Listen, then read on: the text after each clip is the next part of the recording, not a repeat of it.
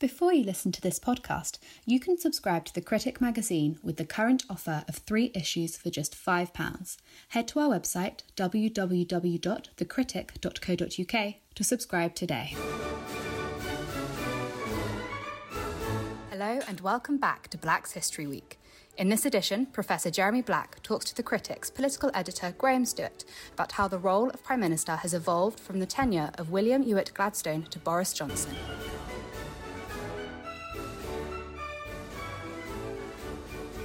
Professor Black, uh, last week on Black's History Week, we were talking about the first 150 years of the development of the role of Prime Minister.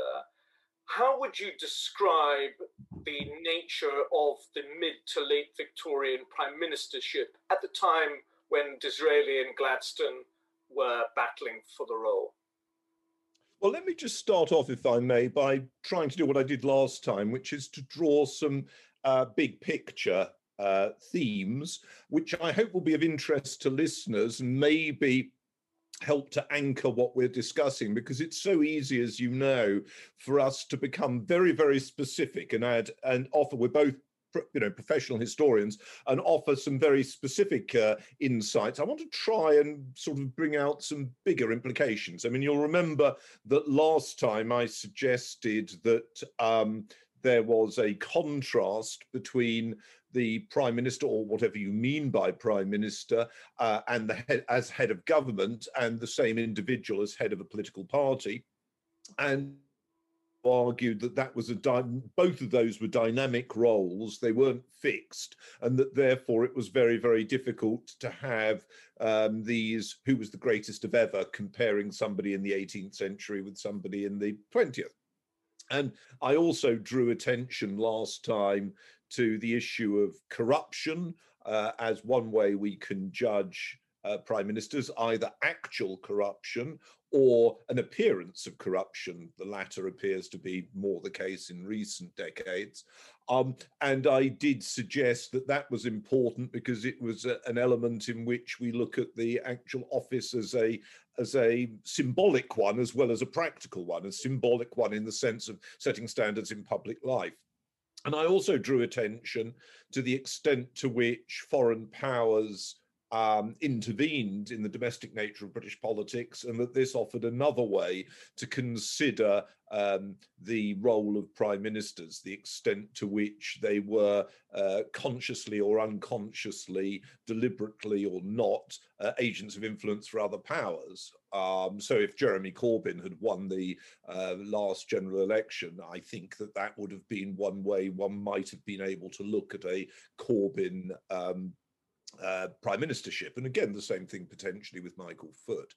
Um, now, what I'd like to do is, I, I, think all of those pieces and comments can bear reiteration. And if we look at the one in which the prime minister is head of a party, I think that you can see, as I suggested last time with Peel and uh, Gladstone and their role in splitting their political parties that possibly the worst thing a um, a prime minister could do as head of the governing power party was to split it. And I think you could see that as well in the 20th century. I can think of, if you look at both Herbert Asquith and David Lloyd George, between them, they helped to sink the Liberal Party, which had been a very powerful political party um, had obviously conclusively won the 1906 general election, and for both the 1910 uh, elections, it hadn't done so well, but it had been able to form uh, the government with minority support from Labour and Irish nationalists. And the combination of these two men's inability to agree on how to run the Liberal Party, uh, and in particular how to contain their own sort of sense of ego um, helped to doom the Liberals. Now, there were other factors the consolidation of non socialists round uh, the Conservatives, um, the, uh, the financial strain to the Liberals of a number of uh, general elections in quick succession, the, the effect of first past the post uh, results. But all of these factors were also linked to those of the party leader. More contentiously, possibly, Um, we could argue, if you wanted to, I mean, this, in fact, I'm, I think might well be of interest to historians or commentators some decades later. You could argue that, in effect, the Conservative Party split um, over the issue of um, Europe, Brexit, whatever terms you wish to use in the 20 teens, and that that created extraordinary problems for it and you could argue, if you wanted, that um, that was in particular a major flaw of the prime minister and party leader between 2010 and uh, 2016 that he mishandled it such uh, that he, apart from anything else, increased support for UKIP, and part of which was a leeching of Conservative support. Just as, as you probably know, the 1997 general election was not due to an enormous increase of support for Tony Blair. It was rather to do with the fracturing of the Conservative Party in 97 into three groups those who voted Conservative again those who vote, voted for Mr. Goldsmith's uh, referendum party, and a large group who just simply didn't vote, so that the, uh, the, number of voters in 97 was considerably less than the number of voters in 92. So all I'm trying to say is that one of the factors we ought to look at um, is that which we've already mentioned last time. I'd also like to draw forth another one, which in a sense uh, is a continuation of what we talked about last time, but also a, a development from it. And that is the relationship between the Prime Minister and the monarch, and the extent to which the Prime Minister, consciously or unconsciously, and I think it was pretty consciously by the time you came to Tony Blair, was trying to adopt what you might see as the role of a president with all the implications that that had. Now, I think very um, sort of crudely, um, that in the 18th century, the the prime minister was the king's prime minister. The king needed a prime minister to get business through the House of Commons. We were discussing this last week, um, but and, but ultimately the king could try and break with a prime minister or a ministry, as for example in December 1783 with the Fox North uh, ministry, and put in a prime minister who did not have the parliamentary majority. In the case of William Pitt the Younger, now that crisis was, which was definitely created, was overcome uh, because um, Pitt then won the subsequent general election. Um, uh, rather like the Liberals winning the 1906 general election meant them them coming into power in very different circumstances at the end of 1905 could actually be, uh, be uh, um, sustained. Now, what I would suggest, we've already discussed this, is as a result of the uh, illness of George III in his latter years, is a result of the indolence and lack of political acuity of uh, George, Prince of Wales, subsequently George IV. And as a result of the playing through of political crises involving William IV and the young Queen Victoria, I would argue that by the 1860s, you have a somewhat different set of circumstances. And I would take this a stage further in that, in a sense, and we're talking today, we're being recorded today on the death, on the day of the death of um, Prince Philip, the Duke of Edinburgh, uh, a very sad occasion. Um, I think it's worth saying that what was also a sad occasion, the death of Prince Albert, was politically and governmentally far more significant because in the political circumstances of the uh, 1850s and early 1860s, he had been able to much more try to be a driver of policy in terms of social policy, but also, for example, in the case of the crisis in relations with the United States um, um, over the Trent affair, in foreign policy as well. Now, um, Thereafter, I mean, the long widowhood um, being one of the factors, though not the only factor. Um, thereafter, there was a different mood, I think one would say, in the assertiveness of monarchy. You can discuss that in uh, contrasting ways. You can refer to Bagehot. Um, You can also talk about the extent to which Edward VII, leaving aside his not exactly being the hardest working of men, when he came to the throne, he wasn't in the first flush of youth, that George V had a very, very strong sense of duty and played a tremendously important role in the political crisis of 1931, showing, uh, you know, the formation of the national government, showing the very significant remaining role politically of the monarchy but he didn't try and do so in a regular fashion. We don't know what would have happened with Edward VIII, a man of uh, singularly little good character. Um, so I think it would have been troubling to the to a great extent if Edward VIII had been the monarch um, at the beginning of the war, or more particularly in 1940 when things went tough. But thereafter, both George VI and Her Present Majesty very much sought to act and operate in ways that were um, that paid heed uh, to all of the constitutional conventions. Now, what that meant was a growing role for the prime minister, not just a political role, um, and I think one can very clearly see this, but also a, as it were, a symbolic role. Um, and uh, I think that the political symbolism of power has much more focused on prime ministers from the late 19th century than was the case in the 18th century. And you may recall when we were talking last time and I started off discussing this question, which a lot of the commentators of recent weeks have so easily focused on. But by say, when I use the term easily, uh, I mean they've got it wrong, which was uh, the notion of Sir Robert Walpole becoming prime minister and, as it were, starting a new office off in 1721 it would have surprised his brother in law, uh, Charles Viscount Townshend, who was Secretary of State for the Northern Department and, in effect, uh, the foreign minister. It would have surprised him in 1728 or 29 to be told that he wasn't the king's chief minister.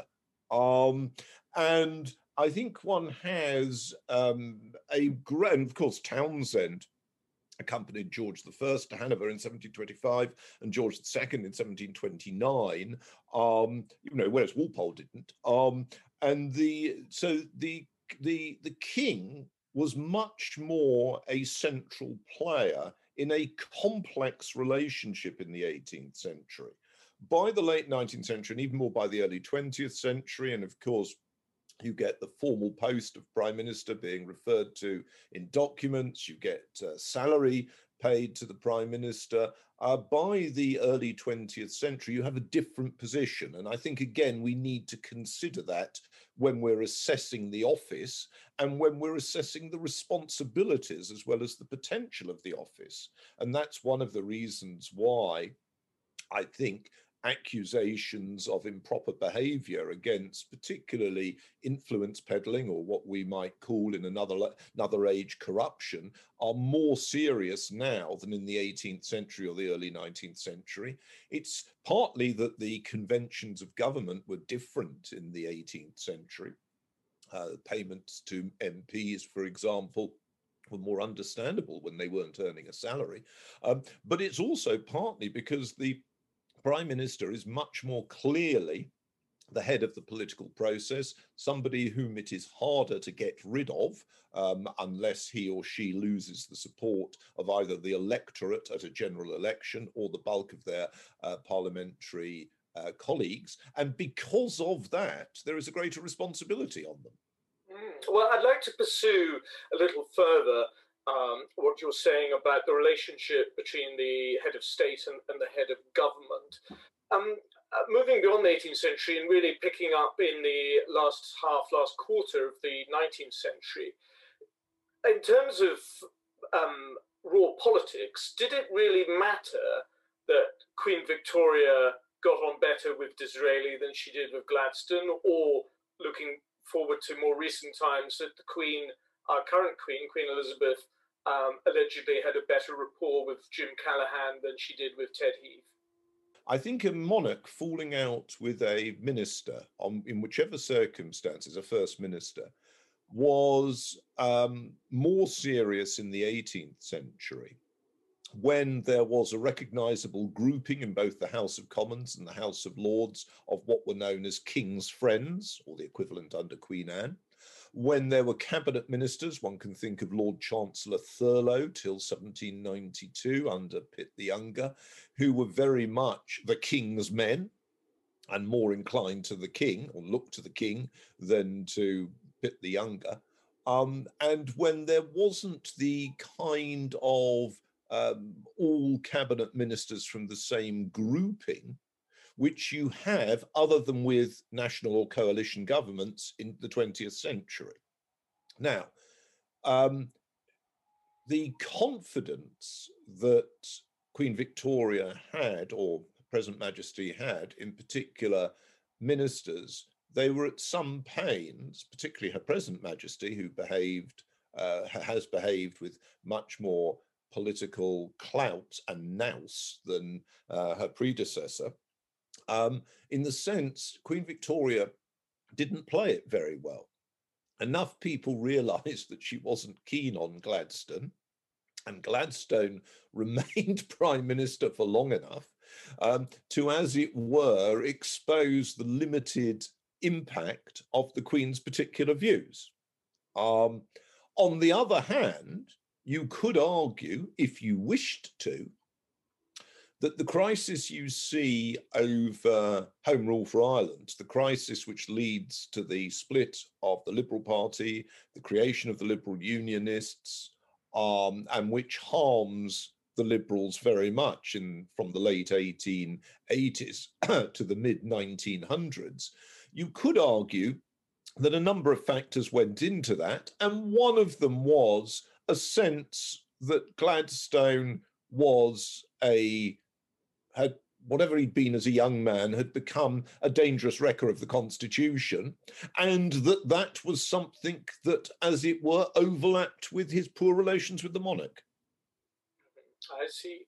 I'm wondering whether you see an ideological dimension to or politically ideological dimension to the evolving role of prime minister. And by that i mean the role evolves not just according to the personality of the office holder or wider political and technological um, uh, uh, changes, but um, conservatives, liberals, and subsequently Labour prime ministers have a different ideological concept of what the role should involve.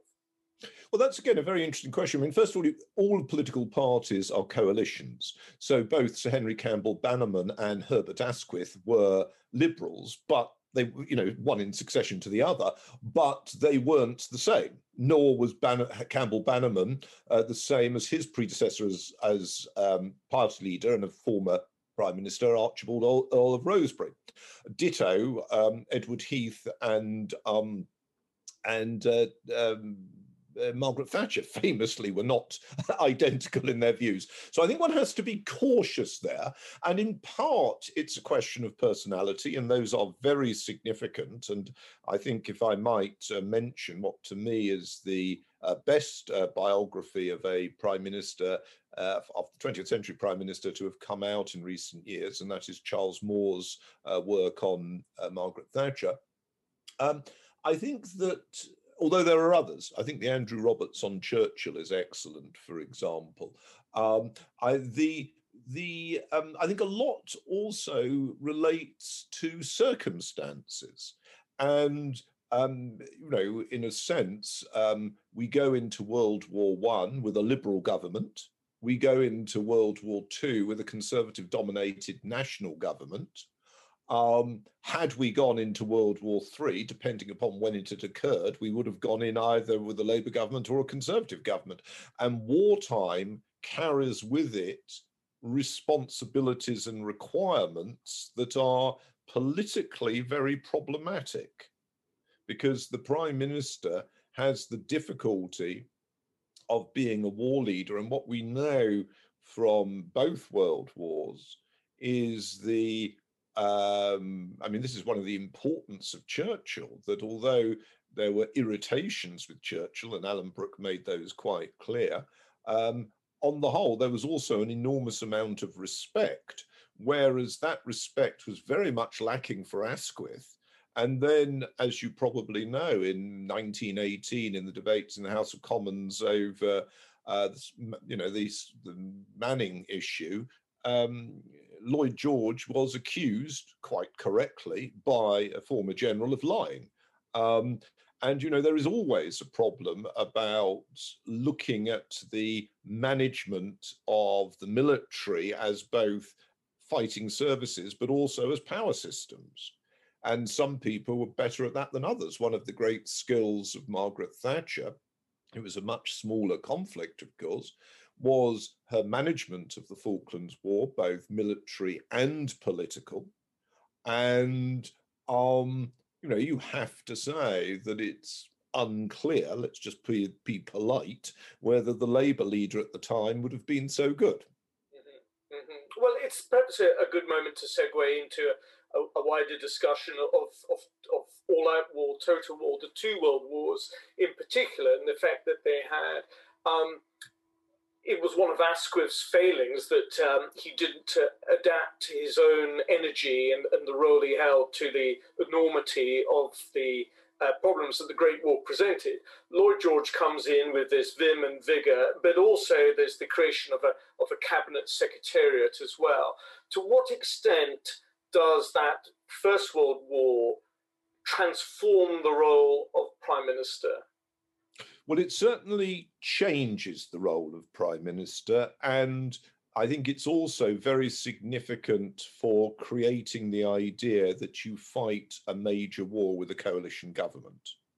And that requires itself skills politically and qualities that aren't always there in peacetime leaders or desirable necessarily in peacetime leaders if they're going to be politically partisan. Um, you know, as you know, one of my fields is military history, and I don't want to get involved into counterfactuals and other issues about World War One. We could possibly hold a separate program on that. But there is the argument, which requires teasing out, it, I've only got so much time, um, as to whether both Asquith and Lloyd George, despite their differences in personality, lost control, well, in fact, never really had control, is I think a fairer phrase, of strategy during the war. And I think, again, the contrast with Churchill is a very interesting one. Churchill obviously made some mistakes. The Dodecanese campaign in the Aegean was a mistake, for example. Um, his flamboyant ideas of sending um, warships into the Baltic you know, um, didn't come through, but would have been a mistake. But nevertheless, under Churchill, you have a better ability to ask hard questions of the military than either Asquith or Lloyd George had shown. And I would add, because you know I would like to think we all ought to have a longer perspective, I would say also than Aberdeen had shown during the Crimean War, or indeed um, than Pitt the Younger had shown in the 1790s and early 1800s. So I think these factors need to be thought about. Um, and I think that well, you know, it's very easy to approach it in institutional terms. You know, we create this committee. Um, that doesn't tell you anything about the quality of the decision making. It often only tells you about the structure or context within which it is made. And in one respect, a war cabinet is, you might argue, a natural response to A, issues of confidentiality, and B, issues of political cohesion, because you're running, in effect, a, co a coalition war. The, concept, though, of a prime minister is almost a, is almost like a kind of generalissimo during this period. I mean, having assumed that level of control over the, the levers of uh, you know a war economy, and also kind of interfering, uh, as Alan Brooke would attest, you know, interfering in, in in ideas of military strategy, even if you know sometimes backing down, but nevertheless having uh, very strong views.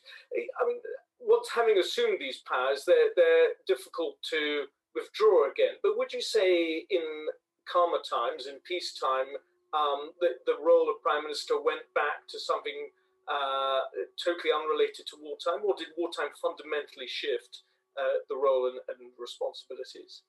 Well, water, I think that's again an excellent question. Wartime is very important, but wartime isn't the only factor. I mean, in a sense, the nationalization of much of the economy by the Labour governments of 1945 to 51, which I think were probably, because of that, the worst governments of the 20th century. I think that led to a permanent increase in the power of the state, which it was then unable to administer effectively.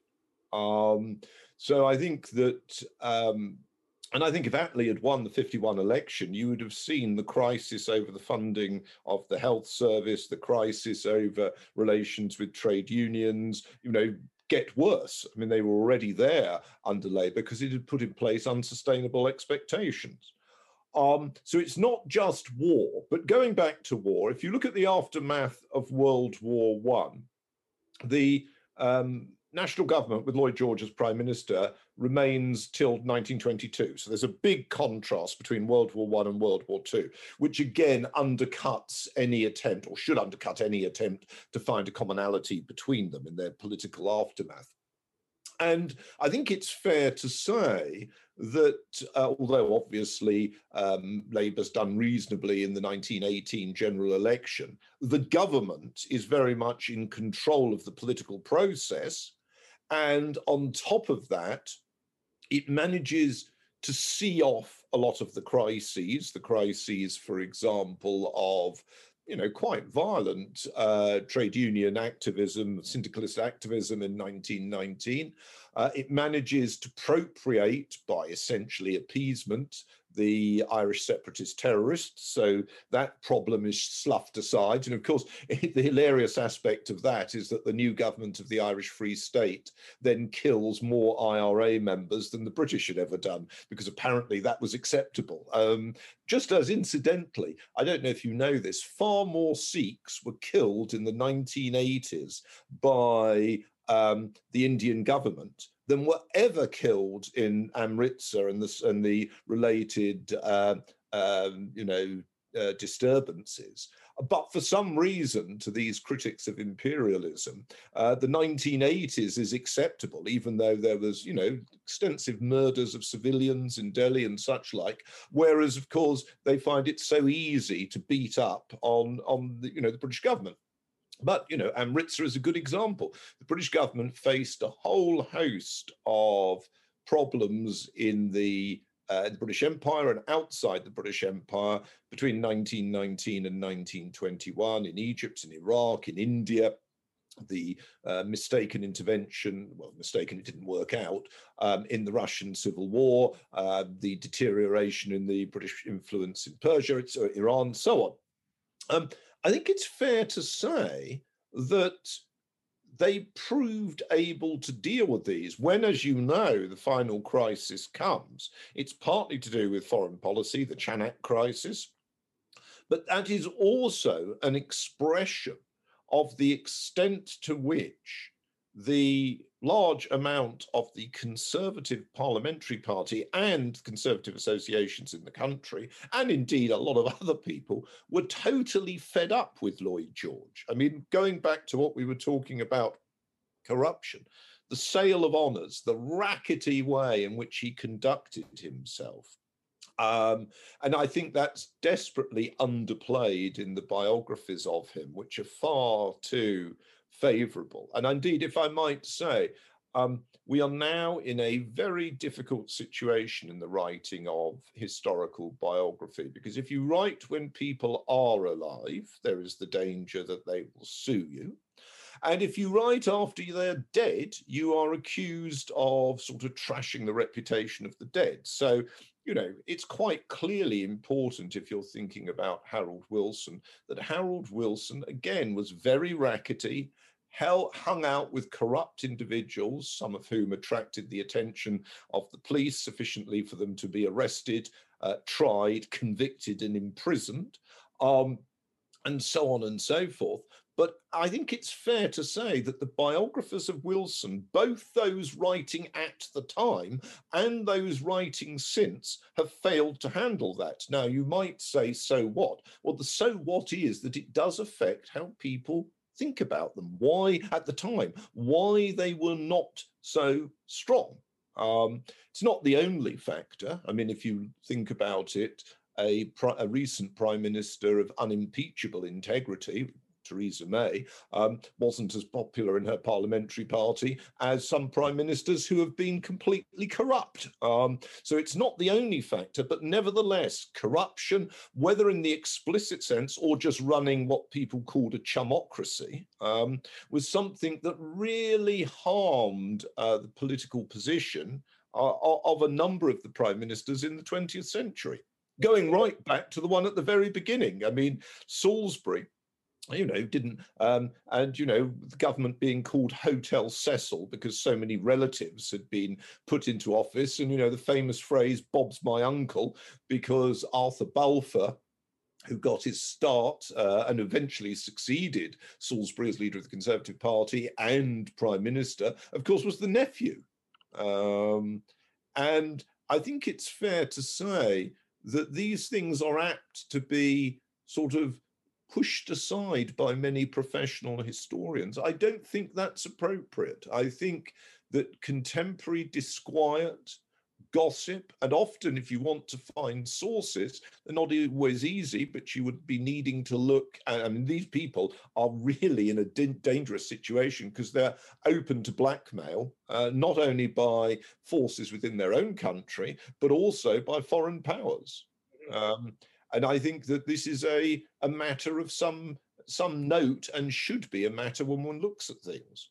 Um, and indeed, if I might add just very quickly there, um, since we are talking on the date of the uh, the death of the uh, Duke of Edinburgh, um, you do get sometimes people talking in favour of a presidency. And I have always said to them, well, you know, you need to think a president isn't necessarily going to be whom you want. But I think it is also the case that you might well have uh, individuals who are, shall we say, um, of sufficiently weak integrity, however popular, um, that um, that there are all sorts of problems that stem from that.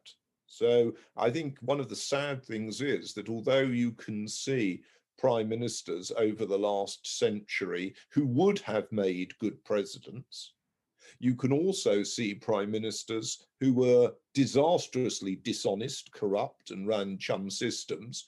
And you have to ask yourself whether they would have been appropriate as, in effect, heads of state.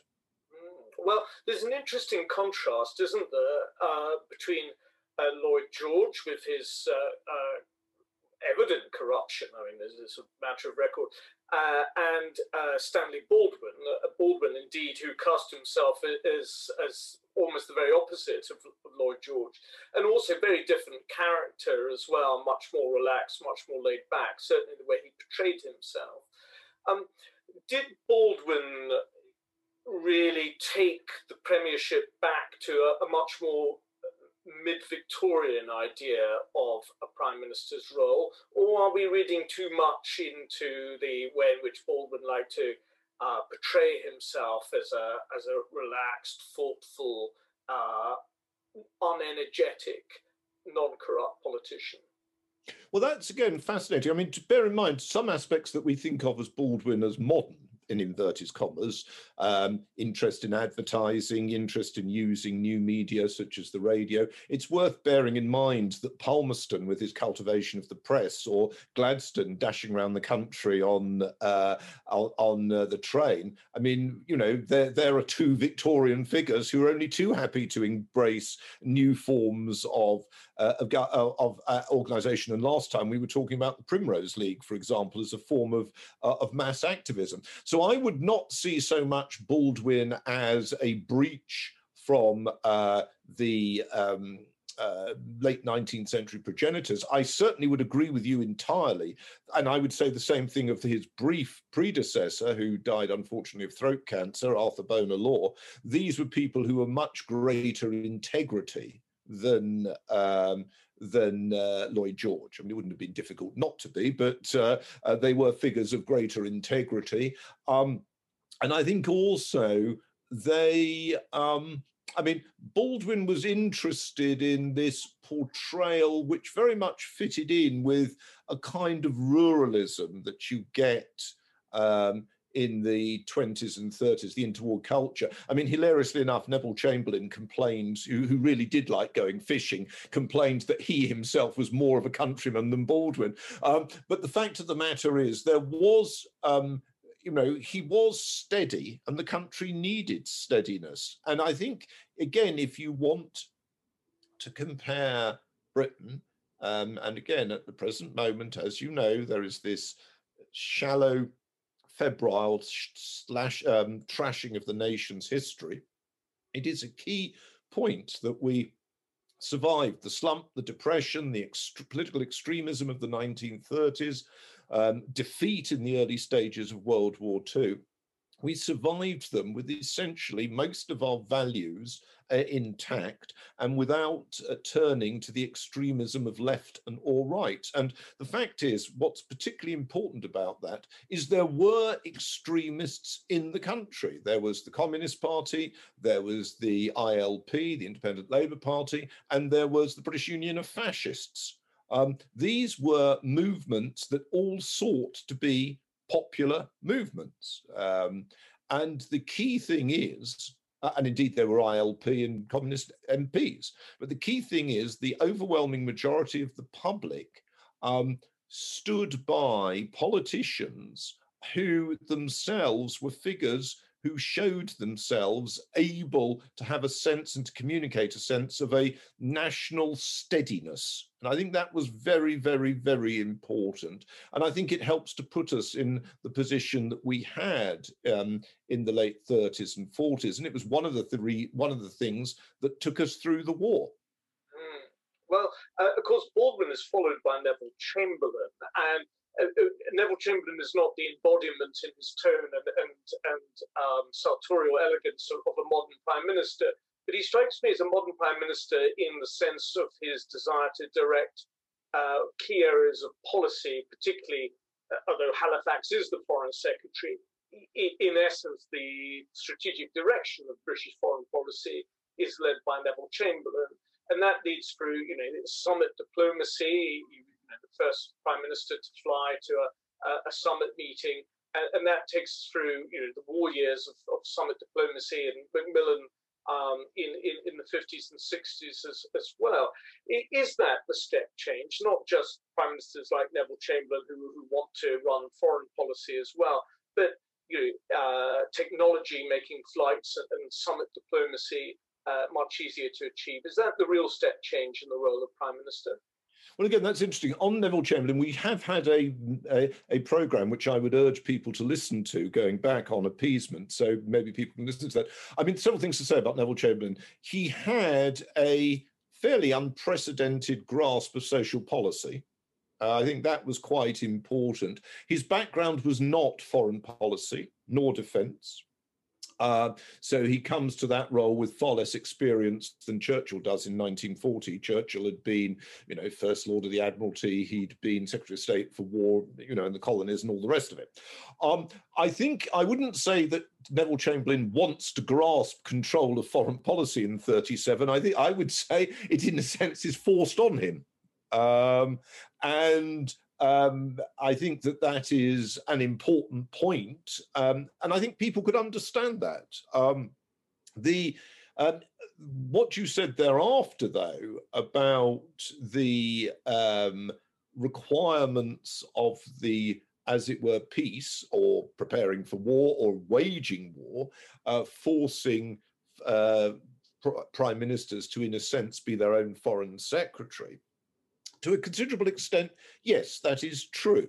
Um, that obviously there is also not just the technology, um, but there is also the extent to which um, it's possible through um, um, foreign policy to be seen to achieve things which are much harder or can be much harder and more attract, intractable in domestic affairs.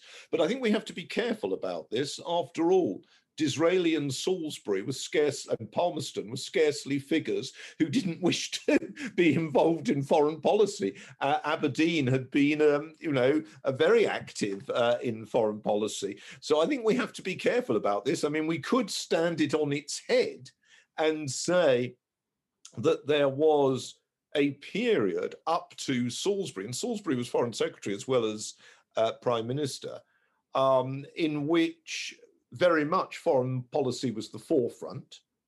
We could then say that with the new liberalism of Campbell Bannerman and Lloyd George, there is a much greater uh, engagement with domestic affairs. And if we want to, we can look back in that to Gladstone being fascinated with Ireland. We can look at Rosebery, who was, you know, the next um, uh, Liberal Prime Minister who'd been head of the London County Council. You know, these were activist figures, although Rosebery was also interested in foreign policy. Um, but and and therefore, what we could say happened if we want to say to argue this, is that you get a return from the 1940s to a late 19th century pattern, or maybe an entirely 19th century pattern. And again, we've got to handle these with care because, you know, Peel isn't Salisbury, for example. Uh, Melbourne um, is very different in his inclinations to Aberdeen. So I think we have to handle this with care. Now, if we, though, roll through uh, the late 20th century. One of the points is that the prime minister is, we, we, this links up to what I was talking about earlier, is in effect being seen as head of state for the purposes of foreign policy. So you can see that very clearly with the summit conferences that begin with the unfortunate one, to put it mildly, at Munich in 1938. Um, you know, George VI was perfectly fit enough to go to Munich, um, but you know, um, the so you begin, but obviously nobody suggested he should go. It was the prime minister that goes. So then during World War II, it is Churchill that goes to places like Casablanca, um, uh, you know, Tehran, Yalta, obviously to Washington. During um, thereafter, it's Attlee and so on. So that in a way, the expectation of other powers is that they will see the man at the top, or in Mrs. Thatcher's and Theresa May's case, uh, the woman at the top, and not be fobbed off with some also ran. And, you know, it has to be said that some of the foreign secretaries we've had in the last 60 years, to be polite, are also rans in terms of either experience, understanding, or intellectual acuity. Well, in the um, period since the Second World War, British foreign policy has been dominated by two relationships. One, the relationship with the United States, particularly through the period of the Cold War, although transforming in different ways under Tony Blair uh, since then. But, but also, obviously, the, the long and now concluded uh, relationship with what became the European Union. How did these two, and maybe we should deal with them separately, but how did these two relationships change the role of prime minister? Well, that's very good. Can I just, in case I forget to say, um, because um, we need to tell people here we're not scripted, so I don't know these questions coming. Um, as far as concluded relationship, no, what one should say is we're no longer a member. It is quite clear if you look at recent months that the European Union has been only too happy, uh, uh particularly the Commission, to cause us a lot of problems. Um, and also, we, you know, uh, it's we have our own views and relationships through membership of other bodies, particularly NATO. So, so I'd leave. I wouldn't say it's concluded. I'd say it's different now. Okay. Um, well, first of all, that takes on board exactly what we've just been talking about: the prime minister as head of state. Um, and indeed the prime minister negotiating as if head of state. Um, so um, the, uh, I mean, classic example was the negotiations to try and re revise uh, British membership of the the terms of British membership of the European Union before the referendum. I mean, th those were um, essentially David Cameron was doing those. I mean, obviously he wasn't very good at them, but he was doing them, and he was acting as if he was head of state. You know, uh, I can get this deal done. I mean, he got that rather wrong on the referendum, but I mean, but you know, um, so that, that that element does come come in. Um, Prime Minister, therefore, enormously busy. No two ways about that. Um, Harold Macmillan. Uh, a poser in many respects, uh, liked to pose that he wasn't always concerned and worried and anxious. But, you know, he liked to pose that he had plenty of time to read Trollope. Um, um, I think it's fair to say that the enormous amount of business which crosses the desk uh, and every other means of getting to a prime minister at the moment is one that would have surprised um, 19th century predecessors. I think that, uh, so I think that um, part of being a member of the European Union, part of the relationship with the United States and other major countries, is that it requires a degree of attention by the Prime Minister that's very you know, very significant. Now, I suppose you could, if you wanted to, try and get round that by having a um, a senior second minister, deputy prime minister, who in effect was the foreign minister. Um, I mean, obviously, the number two at the moment is Dominic Raab, but he's just not up to it. I think everybody knows that. Um, and, you know, a prime minister might be disinclined to bring forward such an individual, or more to the point, if you're the president of the United States, you don't want to talk to the number two. So what's the point of almost having a number two? I mean, I mean the um, so um, I think that there are that there is that element to it. Um, but no, I think it's the, the the pressure of the job is great. Of course, that's not unique to the British Prime Minister. That's true of a lot of um, a lot of uh, individuals. Then on top of that, the party system is very febrile. Uh, the discipline of the party system is is not good the British have brought themselves completely unnecessary problems for the Prime Minister by creating devolved assemblies and devolved governments. So I'm sure that the Prime Minister enjoys his exchanges with Nicola Sturgeon um, and with whatever the charlatan is who's in Cardiff, um, an ex academic, which is always a very bad sign if you want anybody that's practical or got any ability. Um, the um, but the that again takes time. And you know, people then start to say, well, why hasn't he done or she done this, that, or the other? And you I think that it is really hard. I mean, it's not a job that I think anybody really should envy. And on top of that, uh, by the nature of things, um, you have commentators historians who will pass judgments, even though they don't have the pressures on them that are even anywhere near um, so great in scale. And I thought one of the, I mean, the the, I mean, as I said, I thought Charles Moore's, and I wrote a piece about that in the Critic, in fact, online, about I thought Moore's was the best of the multi-volume biographies. It took us right back to the great quality multi-volume biographies of the 19th century. And my favorite, of course, is Archdeacon William Coxe, his three-volume Sir Robert Walpole, which came out in 1798. Well, the one thing, and of course, there's no perfect way to do it, is that because Charles Moore was obviously taking a thematic approach, you know, here we have a chapter on the, you know, uh, Northern Ireland, say, what it didn't capture adequately, and there's no perfect way of doing this, is the simultaneity of politics.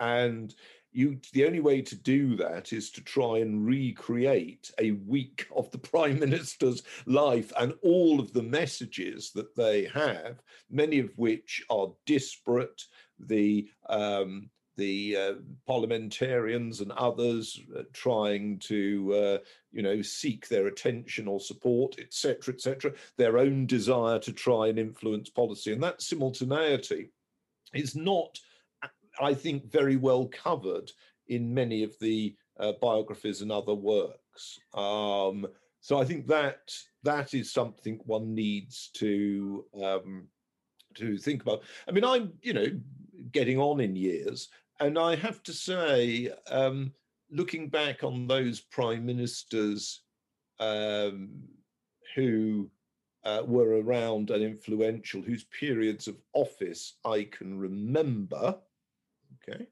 Uh, I have met uh, several prime ministers, but uh, but that shouldn't determine one because obviously doesn't you know one's not sitting there when they're in um, going through their business. But um, uh, thinking about it, I, I, I think that all of them have found an enormous amount of, of the pressure of the work. I think some of them have been better than others, and some of them I think and suspect history will be kinder to than the than the commentators at the time, and others I think people will be harsher to. I mean, I think the prime minister who people will be kinder to uh, is Theresa May, because I mean, obviously. She let the general election campaign go on too long. There's no two ways about that. And that really um, sort of uh, harmed her, but she was able to negotiate a deal with Brussels. Um, and, you know, she was a figure of enormous integrity at a time when the country very much needed somebody of that, uh, uh, of that caliber and character. So I suspect um, she will be treated uh, better. Um, I have to say, I think some of the others, you know, the 30 years rule will roll out some of the documentation. Um, and indeed, I also suspect that with time, we will see some of the more stupid things that they said to foreign powers. I think, for example, um, the Cameron Sarkozy discussions about overthrowing Gaddafi were, to put it mildly, um, facile inexperienced and stupid, and many people have died as a result of their gross incompetence. Um, I suspect that um, more stuff will come out about the interesting links between uh, Blair and um, some members of the business community, whether influential in Formula One racing or not. Um, so I think that we may well end up with feeling slightly tainted that we had some of our prime ministers. Um, but I do think that uh, there are others we've been very fortunate with. I, I, think we were very, very fortunate to have Mrs. Thatcher as prime minister. I mean, obviously, some people didn't approve of aspects of her politics, but somebody of great integrity, enormous industry, uh, and a strong sense of the national interest. I think all of those were very important. And somebody who was able to stand the strain of war, of terrorist attacks upon them, of sniping by large numbers of people in her own government and cabinet. I think she was somebody of enormous integrity and a very, very impressive figure. Um, I actually think that um, uh, Callaghan will probably, James Callaghan will probably uh, emerge in retrospect as somebody who was had a greater level of integrity and honesty and perception than Harold Wilson. I mean, you might say that's not much of a comparison, that Wilson was quite clearly a very dubious piece of work and was surrounded by very dubious pieces of work. Um, but nevertheless, I think Callaghan was impressive and I think if you look at the mess that the Labour Party got into in the 1980s and the fact that we were in a desperately unstable position in the mid 70s, I think it's very important that Callaghan didn't, um, you know, wasn't somebody who was on the left of the party. And I mean, linked to that, you can look at the possible prime ministers. I mean, whatever you might think about some of the prime ministers, um, you know, aren't we lucky that we had John Major, not Neil Kinnock? Aren't we lucky that we had Theresa May, not Jeremy Corbyn? You know, um, aren't we lucky we have Boris Johnson, not Jeremy Corbyn? You know, people need to consider what the choices were. And I think that's very important. And it's not just the commentators and historians need to think about it, the electors did think about it. Um, and I, I, I um, so I'm, I think there are a lot of aspects of this question we could discuss. I think at the present moment, we've probably taken it, unless you've got some more questions, which I'll happily answer, we've probably taken it as far as we can do at the present moment. But if people write into you, not me, and you want to, we we and you know think of some questions which we could then you know reprise in maybe five or six weeks' time, we could have a, another look at this question because clearly there are some aspects of it we haven't even touched on. Uh, the personal religiosity, for example, of prime ministers, um, the question of their age when they took office. You know, there are all sorts of elements that we, um, their military experience, all sorts of elements we could we could discuss. The gender dimension, but I think at the present moment we've probably gone as far as we can. What I would like to do is to say to listeners that there are a lot of relevant works out there. Um, and you know, anybody wants to read one of mine, I would look at my Britain from 1945 to Brexit, um, or my modern British history. Uh, 1851 to the present. But I think if you were looking specifically at prime ministers, there are there is a massive information in the works that Anthony Seldon has produced. Um, I think some there has been some really good work, as I've said, on on Margaret Thatcher. Um, I think that the um, you know if you're looking at Baldwin, who you mentioned, there's some interesting stuff by Philip Williamson on Baldwin. Baldwin's uh, political rhetoric, his sense of country. I think that's that's worth uh, looking at. I'm not satisfied with the works on Lloyd George. I don't think they capture the rackety nature, the essential dishonesty of the man. Um, remember, the man in, in 1940 wanted to be prime minister and to negotiate with Hitler and thought that Pétain had done the right thing for France. I mean, you know, that's the sort of thing one ought to, and I'm afraid to say the biographers tend to ignore that or to underwrite it. So um, you know, there are many ways you need to look at somebody, and all of us, it's partly how we do when things are good that shows our, one hopes, qualities, but actually it's much more so that things are bad. And it's on that last note that I think you, that you can find much to praise in Churchill for the war, in Thatcher for the enormous concatenation of problems facing uh, Britain in the mid 1980s, uh, May, because of the real difficulties of the political and parliamentary situation she was in. All of them, I think, were very, very impressive figures facing enormous difficulties and keeping going. And keeping the show on the road is tremendously important. Callaghan keeping the show on the road despite the most vicious trade unionism and the most stupid um, uh, attempt in the winter of discontent to bring the country uh, to, a, to a halt. Baldwin uh, taking sensible measures during the general strike, uh, including not panicking. You know, there are a whole host of people that one can who have done good for their country, and that is impressive. Well, on that um, positive note, we must leave it for now. Professor Jeremy Black, biographer of that first Prime Minister 300 years ago, Robert Walpole. Uh, we will return to different aspects of Premiership in, in future, but for now, thank you very much indeed. Thank you. And next week, we're talking about Jane Austen, correct? Yeah, something rather different. Something rather different. If you've enjoyed listening to the Critic podcast, why not subscribe to have the magazine delivered to your door? Subscribe today with the offer of three issues for just £5 by heading to our website www.thecritic.co.uk.